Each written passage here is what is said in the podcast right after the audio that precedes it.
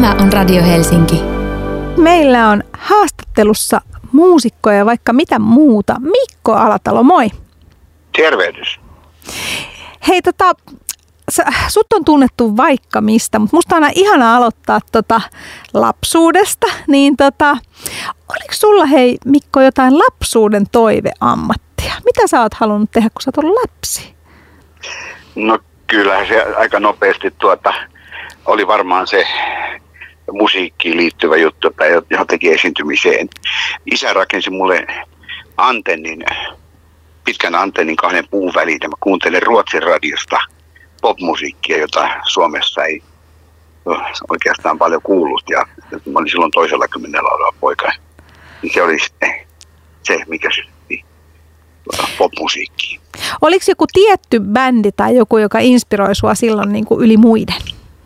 No ruotsalaisista bändeistä tietysti Hepstars, missä oli siis Benny Andersson ja, ja monta muutakin bändiä, mutta ennen kaikkea totta kai se, että kun Beatlesit tulivat ja rollarit, niin ne oli ne, jotka herätti sitten toisella kymmenellä olevan pojan äh, tähän popmusiikkiin. Ja mun piti saada myös sitten sellainen kaulukset on vakosamettitakki niin kuin Beatleseillä. Ja ne myös Beatles-kengät, ne oli semmoiset puutsit, jotka piti saada mustat ja se oli sinne resori tuossa sivussa. Ja, ja sitten tietysti poolopaita ja, ja, ja hiukset leikattiin sillä niin kuin se ollut pata päässä, että, että ne, niin kuin alkoi jo mennä pikkasen korvan päälle, hiukset. No sä oot kuitenkin myös tavallaan ää, aika varhaisessa vaiheessa herännyt yhteiskunnallisesti ja nyt tosiaan Yle Areenasta löytyy se maailma, jossa kasvoin Mikko Alatalo, niminen dokumentti, missä sä itse kerrot elämänvaiheidensa, elämänvaiheen kautta siitä muutoksesta, mitä niin kuin yhteiskunnassa on tapahtunut Suomessa muutenkin tuossa 50-luvun alun ja 2000, ää, 2020-luvun välillä. Niin miten sun tällainen niin kuin yhteiskunnallinen herääminen tapahtuu? No kyllä se liittyy oikeastaan sitten siihen, kun tuli Bob Dylan ja protestilaulut. Ja Kimingin keskikoulussa mulla oli tällainen folk-klubi, missä me laulettiin näitä tunnettuja protestilauluja We Shall Overcome ja, ja Bob Dylanin Blowing in the Wind. Ja silloinhan oli Yhdysvalloissa tämä kansalaisoikeustaistelut. Taistelut ja tuota, eh, tietysti nuoriso liikehti kovasti 60-luvulla ja osoittavat mieltä vanhempia ihmisiä vastaan, että yhteiskunnan pitää olla oikeudenmukaisempia. Ja siitä se oikeastaan lähti liikkeelle ihan laulujen kautta. Mutta sitten vasta 60-luvun lopulla, kun mä katson ajankohtaisen kakkosen toimittajia, kun oli sellaisia teräviä yhteiskunnallisia tutkivia journalistia, niin mä silloin sain semmoisen syykkiä, että minusta pitää tulla toimittaja, joka parantaa maailmaa. Ja niin sitten lopulta pääsinkin opiskelemaan Tampereelle tiedotusoppia mutta siinä kävi kyllä sitten niin, että päädyin opiskelemaan Juise Leskistä. Eli perustimme sitten bändin nimeltä Koitos Int, joka on sitten historia, se oli manserokkia, eli siitä tuli sitten tällainen suomalaisen, suomenkielisen rokin synty, mutta puhutaan siitä vähän myöhemmin. Mutta ylipäänsä se aika oli hyvin semmoista voimakasta 60-luku ja 70-luku, jolloin otettiin yhteiskunnallisesti kantaa. Ja tietysti mulla oli sitten yksi iso idea, idea oli se, että mä pääsin Yhdysvaltoihin stipendiaatiksi kesäksi ja Texasiin ja siellä mä löysin sitten myös musiikkia ja, ja näin maailmaa vähän isommin kuin mitä siellä Kiimingin alakylässä.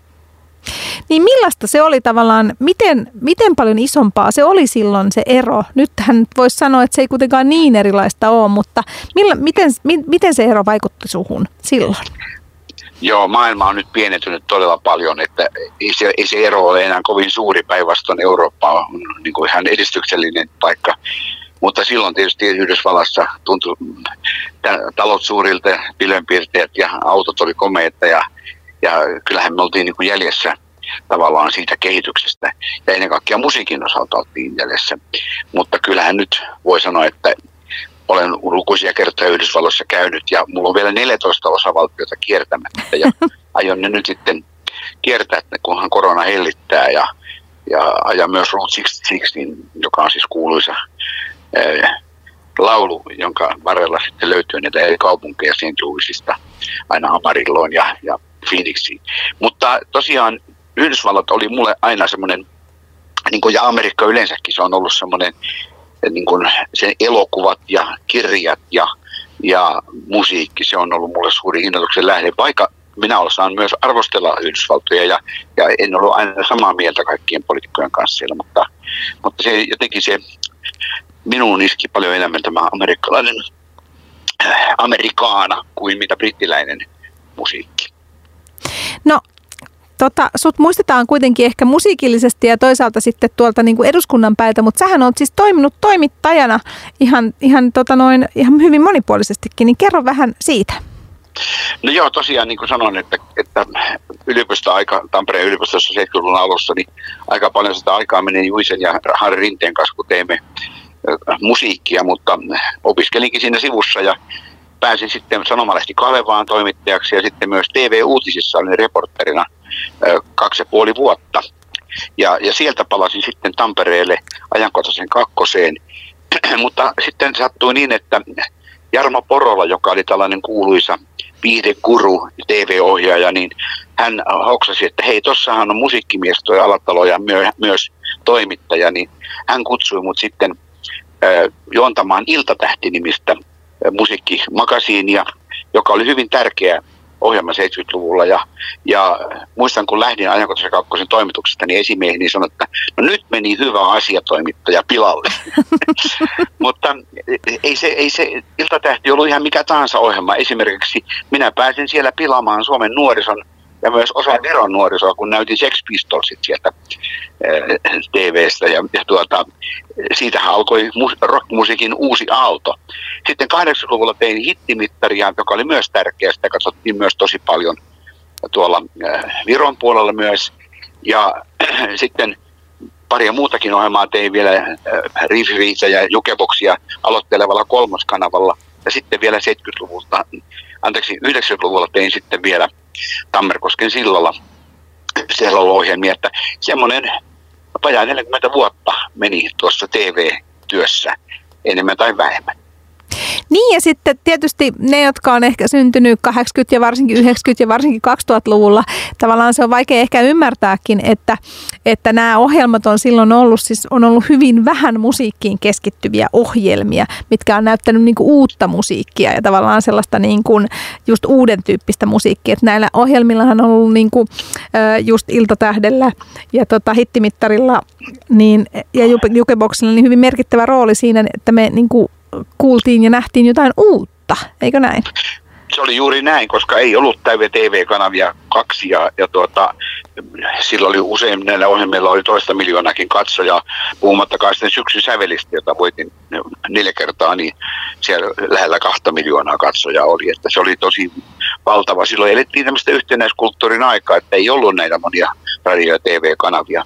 Ja todellakin täytyy sanoa myös se, että että Virossa niin kun, oli sellainen vitsikin, että, että kaksi erityistä henkilöä ovat siellä suosittuja TV-esiintyjä. Toinen on Mikko Alatalo, joka esittelee millaista rockmusiikkia lännessä soitetaan. Ja sitten toinen on K-kaupan Väiski, joka kertoo millaista sisäfilettä suomalainen duunari syö.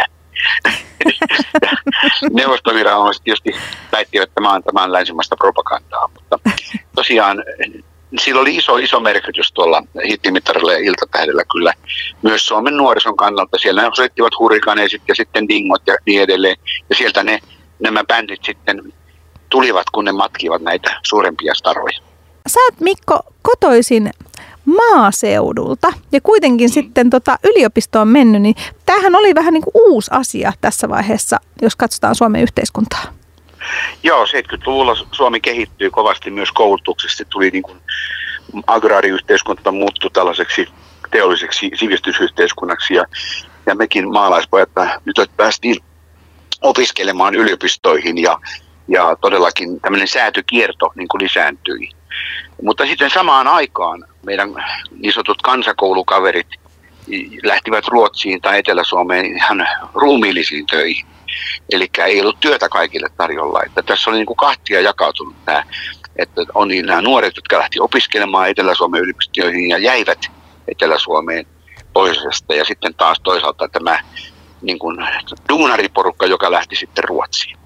Ja tätäkin näkyy tosiaan tässä Ylen dokkarissa, mikä on tuolla Areenalla nähtävissä, eli se maailma, jossa kasvoin Mikko Alatalo, niin siinä aika riipasevasti tavallaan sun biisien kautta ja toisaalta sitten Ylen arkistojen uutisfilmien kautta näkyy tämä muutos? Joo, meidän Harri Dinteen ja mun laulujen sankari on semmoinen vähän rentevä äh, niin kuin suomalainen mies, joka ei halua jäädä armoa anelemaan kotikylille, vaan lähtee töihin joko etelän tehtaisiin tai sitten Ruotsiin rakentamaan Ruotsia ja vähän kostamustakin Neuvostoliittoon. Ja todellakin kuitenkin siellä alla on se herkkä sielu, herkkä mies, joka haluaisi löytää sen pullan tuoksu, sen tytön ja, ja, ja kodin. Ja näinhän usein kävi sitten, että ketkä eivät löytäneet sitä morsianta sinne, niin kuin ajolähtölaulussa sanotaan, niin, niin sitten kävi huonosti. Eli kuningas alkoholi vei mennessään ja niitä poikia kyllä kaatui, niin kuin talvisodassa voi sanoa.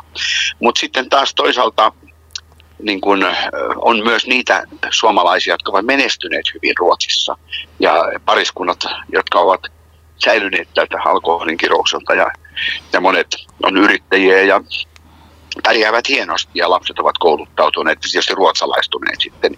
Että tämä on iso tarina. Moni ei ajattele sitä, että se olisi suuri yksittäinen uutinen, kun se tapahtui niin pitkällä aikaa. Ja alkoi 60-luvulta ja jatkui aina, vieläkin jatkuu oikeastaan tämä muuttoliike, mutta ei enää Ruotsiin niin paljon. Siis Suomeen tuli Kanta-Suomeen Karjalan siirtolaisia 400 000, niin suurin piirtein saman verran lähti ihmisiä sitten Ruotsiin töihin.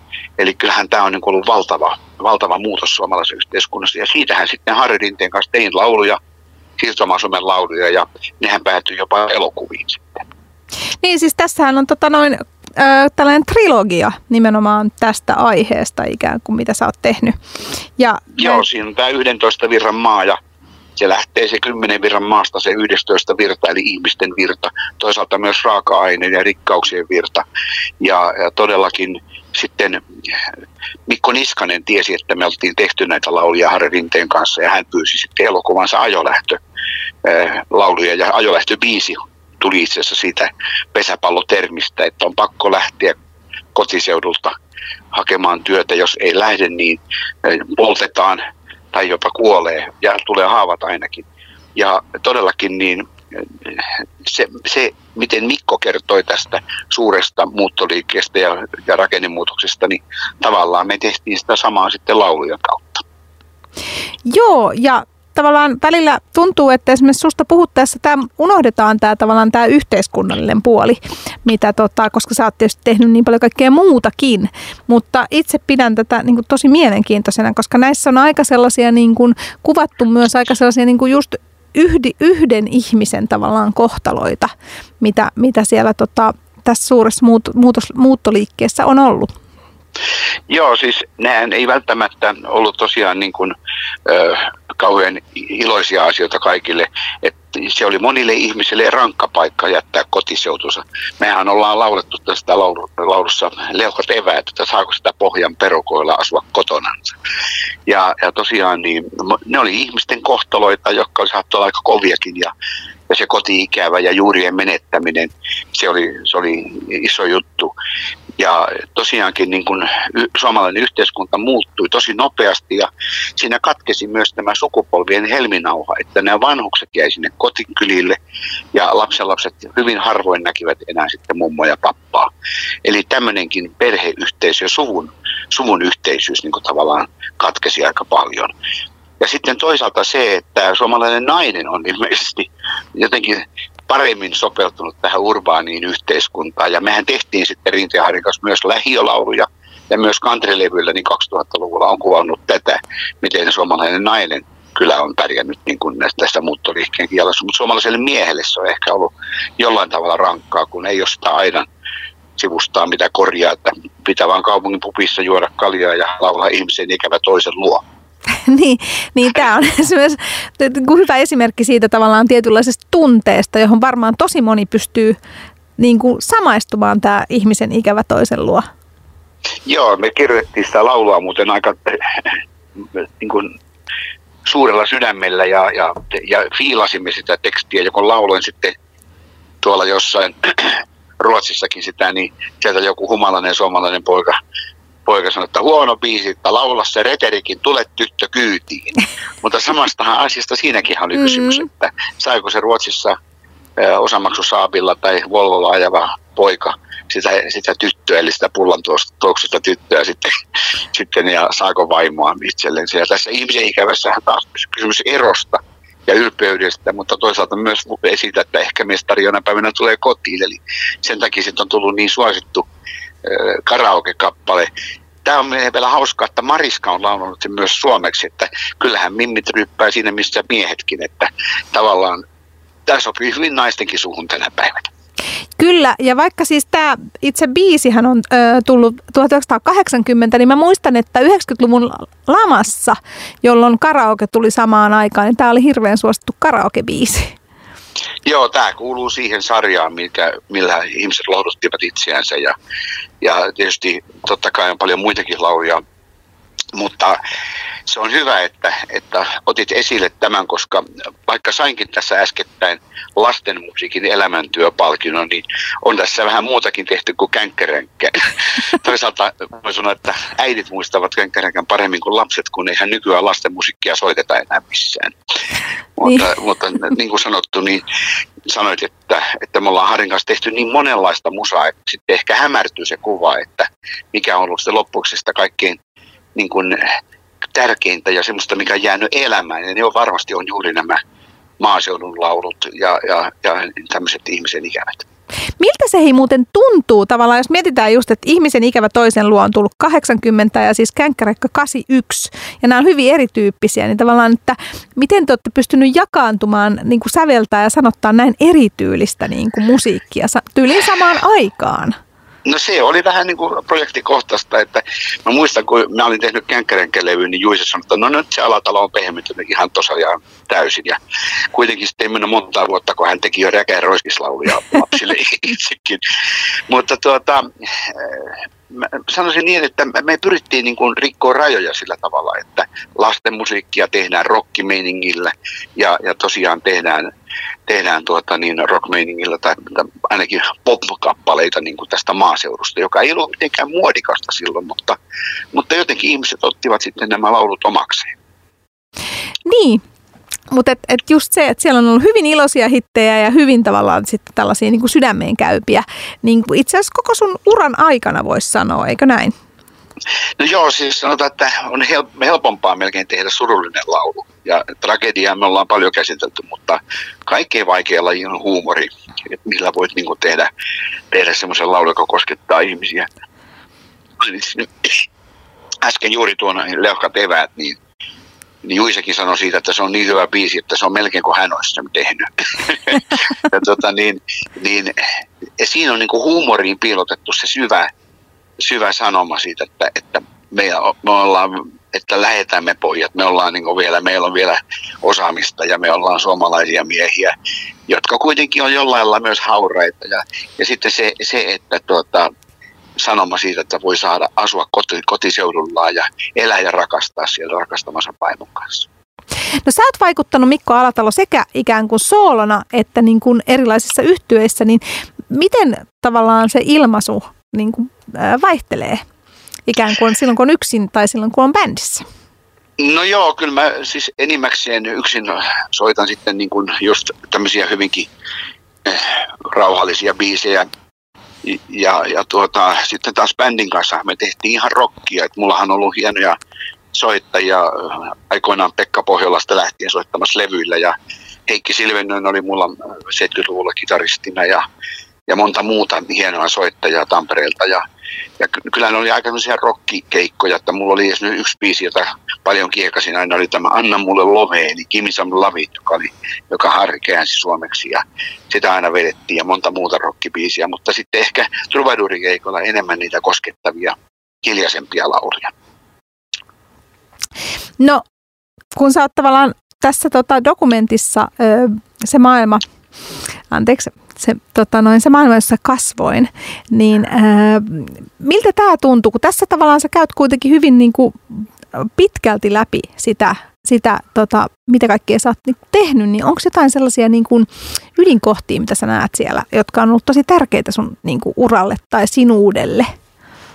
No juuri kun sinä kerroin siitä, että, että siihen aikaan pääsi myös työläispäät ja maalaispäät opiskelemaan. Niin kyllä minusta yksi koskettava kohta oli siinä, missä nämä nuoret, 70-luvun nuoret laittoi valkolakkia päähän ja, ja kohti suurta tulevaisuutta. Ja, ja sitten totta kai yksi, mikä oli, oli vasemmistoradikalismi, että kun tulin Tampereen yliopistoon, niin punaliput liehuivat ja, ja jostain syystä nuorilla oli sellainen käsitys, että tuossa itänaapurissa on sellainen maa, joka on paratiisi. Ja minä kyllä tiesin, että se ei ole paratiisi, mutta, mutta tuota, siis semmoisia niin jänniä juttuja. No sitten tietysti mä tein aika paljon keikkoja suomalaiselle rakennusyrityksille, joka rakensi kostamusta ja tekivät eh, dieselkonetehtaita ja lentokonehalleja Neuvostoliittoon. Ja ne oli mielenkiintoisia keikkoja. Viimeinen oli Astoria Hotellin keikka, joka oli ollut symboliarvo suuri venäläisille, koska Hitler oli tilannut sinne voiton päivällisen, mutta ei koskaan päätynyt sinne, koska Mannerheim ei lähtenyt hyökkäämään Leningradiin.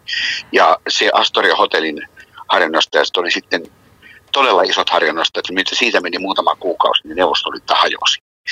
Ja joku sanoikin, että Alatalo on tämmöinen vähän oman elämänsä Forest Camp, että mä oon ollut aina siellä, missä tapahtuu. tapahtuu. Ja tietysti mulla on ollut pitkä, pitkä linjan ystävyys virolaisten nuorten ja soittajien kanssa, koska me tehtiin Öhtötäht-ohjelma jo vuonna 80 ja Viro oli silloin vielä Neuvostoliittoa osa ja, ja ystävystyi muun Ivo Linnan kanssa, joka oli hyvin tärkeä mies. Hän juonsi silloin niitä Rocksummer-konseptia, missä Suomen, tai oli suomalaisiakin bändejä, mutta sitten ennen kaikkea siellä oli Viron nuorisoa ja, ja ihmisiä ylipäänsä satoja tuhansia osoittamassa mieltä Viron itsenäisyyden puolesta. on ollut tavallaan hienoa ollut, olla niin kuin mukana tämän maailman kehityksessä. Sitä ei ehkä siinä hetkellä olisi tajunnut, miten isoja ma- niin kuin maailmanluokan muutoksia tapahtui. Ja sekin, että olin Yhdysvalloissa, sain tehdä TV-ohjelmia, Iltatähti Kaliforniaa ja, ja myös koulutvlle tein ison sarjan sieltä TVlle, niin se, se teki niin kuin, nyt vasta jälkeenpäin tajua, että wow, että kaikkia tämmöisiä on niin kuin ollut näkemässä. Ja, ja silloin ehkä silloin, kun teet tuommoista, niin et sä välttämättä sen tapahtuman suuruutta osaa ajatella. No miten toi vaikutti sitten tavallaan sun musiikin tekemiseen, että sä pääsit kokemaan niin, niin hyvin erilaisia asioita? No se nuoren miehen reissu sinne Yhdysvaltoihin, niin sehän oli mulle ikuisen rakkauden kantrimusiikkiin, että mähän on tehnyt kantria ja kantrissa on hyvä se, että siellä on hyviä soittajia ja, ja hyviä tekstejä ja, ja olen kääntänyt niitä myös suomeksi niitä amerikkalaisia country-biisejä, niin kuin joku Miles Miles Texas, niin kuin Pohjanmaata. Mutta ennen kaikkea niin kuin tämä Amerikaanan seuraaminen on ollut mulle semmoinen suuri harrastus. Ja, ja niin kuin sanoin, ei kaikki Amerikassa ole hyvää ja hienoa, mutta, mutta jostain syystä siellä on niin kuin valtava hieno tämä, tämä musiikkikulttuuri ja, ja myös kaikki muukin elokuvat ja, ja kirjat. No mulla on pakko myös kysyä Mikko Alatalo, että tota, sulla on hyvin niin kuin oivaltavia tavallaan tekstejä, tai teillä on ollut, tai sulla, niin, niin kumpi sun mielestä on niin kuin tärkeämpää biisissä? Voiko sanoa, että onko se niin kuin melodia vai se teksti? Kumpaa sä haluat ilmentää enemmän? No kyllä se hyvin usein Harrin kanssa lähti siitä tekstistä ja sen, sen ideasta. Me ollaan Harin kanssa tehty 600 laulua yhdessä. Sitten mä oon tosiaan tehnyt näitä pohjoisen lauluja, satakunta laulua yksin ja sitten Juisen kanssa muutamia kymmeniä. Kyllä se oikeastaan se teksti-idea oli varmaan se, mistä se monesti lähti. Ja saattoi olla joskus, että tein vain jonkun apumelodia ja muutin sitä melodiakin vielä sitten myöhemmin. Että, että vähän tekstin mukaan, että mun mielestä sen tekstin ja sen musiikin täytyy niin kuin nivoutua toisiinsa. Jotenkin mä halusin, halusin niin kuin näin sen tehdä ja, ja onhan sieltä sitten aika paljon niitä lauluja jäänyt elämään.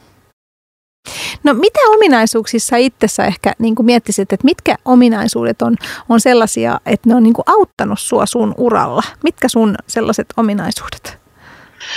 No mulla on ollut aina aika hyvä itsetunto. Toisaalta mä oon ollut aina hyvin levoton. Mä oon lapsena ollut ADHD-lapsi, mutta silloinhan ei tiedetty mikä on ADHD. Mm. Et se ADHD on ollut myös kannustava asia, kun sen pystyy organisoimaan. Tosiaan Leskinen sanoi mulle, Juise, joskus kun mä touhusin tuolla studiossa, että älä sinä Mikko koko ajan touhu, että sä oot tollanen ADHD, minä olen pallovyötiäinen, joka, joka ei siis liiku mihinkään, mutta aivot toimii kyllä hienosti. Mutta ehkä semmoinen jotenkin semmoinen pohjalainen pelkäämättömyys, että ketä tahansa maailman tähtiä voi mennä haastattelemaan Kalifornia iltatähtiohjelmaan tai, tai voin politiikan puolella tavata ketä vaan suuria valtiomiehiä ja naisia, eikä mulla ole mitään ollut sellaista, että sori nyt tässä tullaan vaan tuota pikkukylästä, vaan, vaan ihan, ihan reilusti vaan omana itsenä ja katsoa silmiin ihmisiä. Ja tietysti sitten se, mikä on varmaan ärsyttänyt joitakin ihmisiä, on se, että, että mä en ole istunut ravintoloissa kriitikoiden kanssa juomassa itseäni apurahakuntoon. Ja, ja mulla ei ole niin siellä puolella ollut kovin paljon ystäviä, ennen kuin nyt vasta kun nuorempi polvi on tajunnut, että mitä Alatalo Rinne on tehnyt, niin, niin mä kulutin sen aikani tekemällä kaikkia purkamalla, purkamalla tätä ADHD liikuntaharrastuksia. Eli koulutin itseni alppihido-opettajaksi ja tein niitä reissuja paljon ja jopa TVlle kaksi alppihiihtokoulua. Ja sitten harrastin kajakkimelontaa ja myös vuorivaelluksia, joka päätyi siihen, että 90-luvun lopulla kiipesin Kilimanjarolle. Ja, ja mä en ole koskaan ymmärtänyt sitä, että istutaan kaljapöydän ääressä vaan, ja, että kyllä minäkin jos tekisin. Pitää mennä ja tehdä. Musta se on niin kuin se juttu. Ja siinä mielessä olen saanut elää. Kiitos, kiitos vaan korkeampien voimien, niin olen saanut elää rikkaan elämän.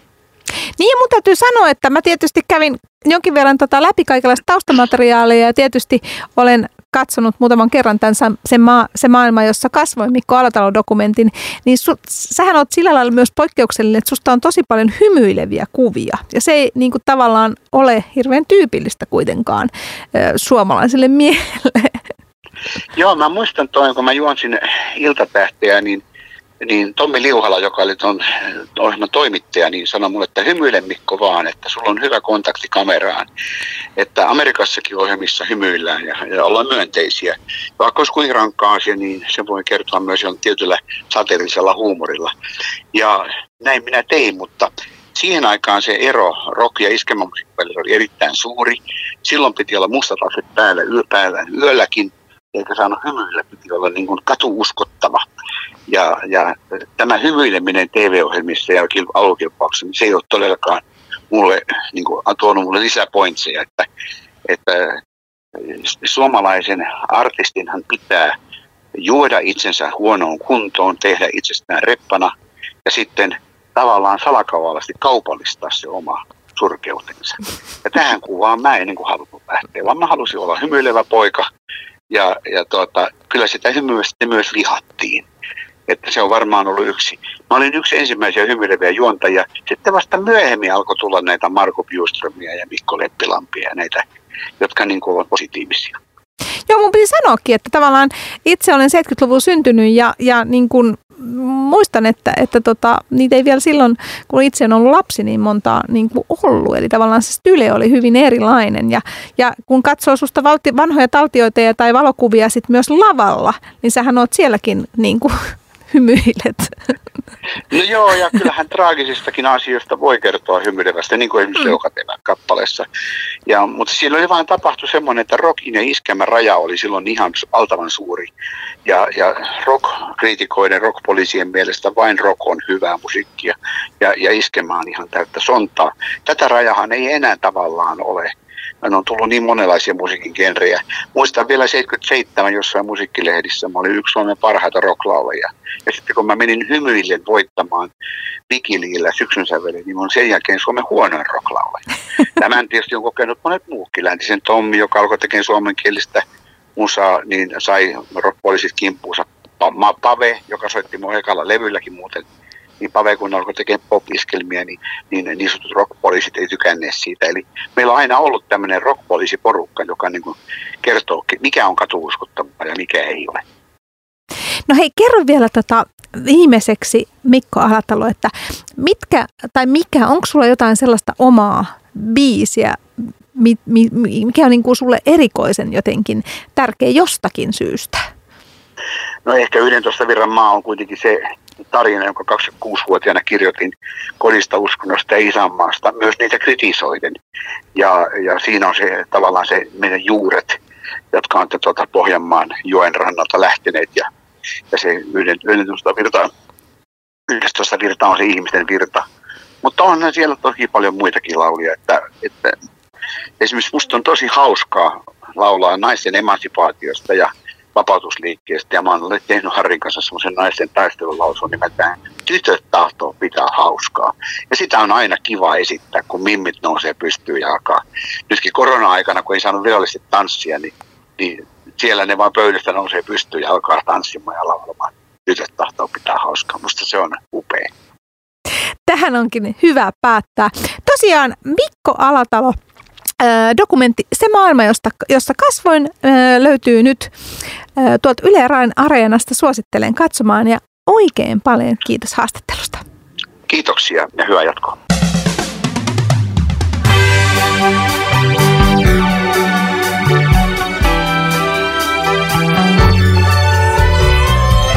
Olet merkittävien yksityishenkilöiden ja ystävien seurassa. Tämä on Radio Helsinki.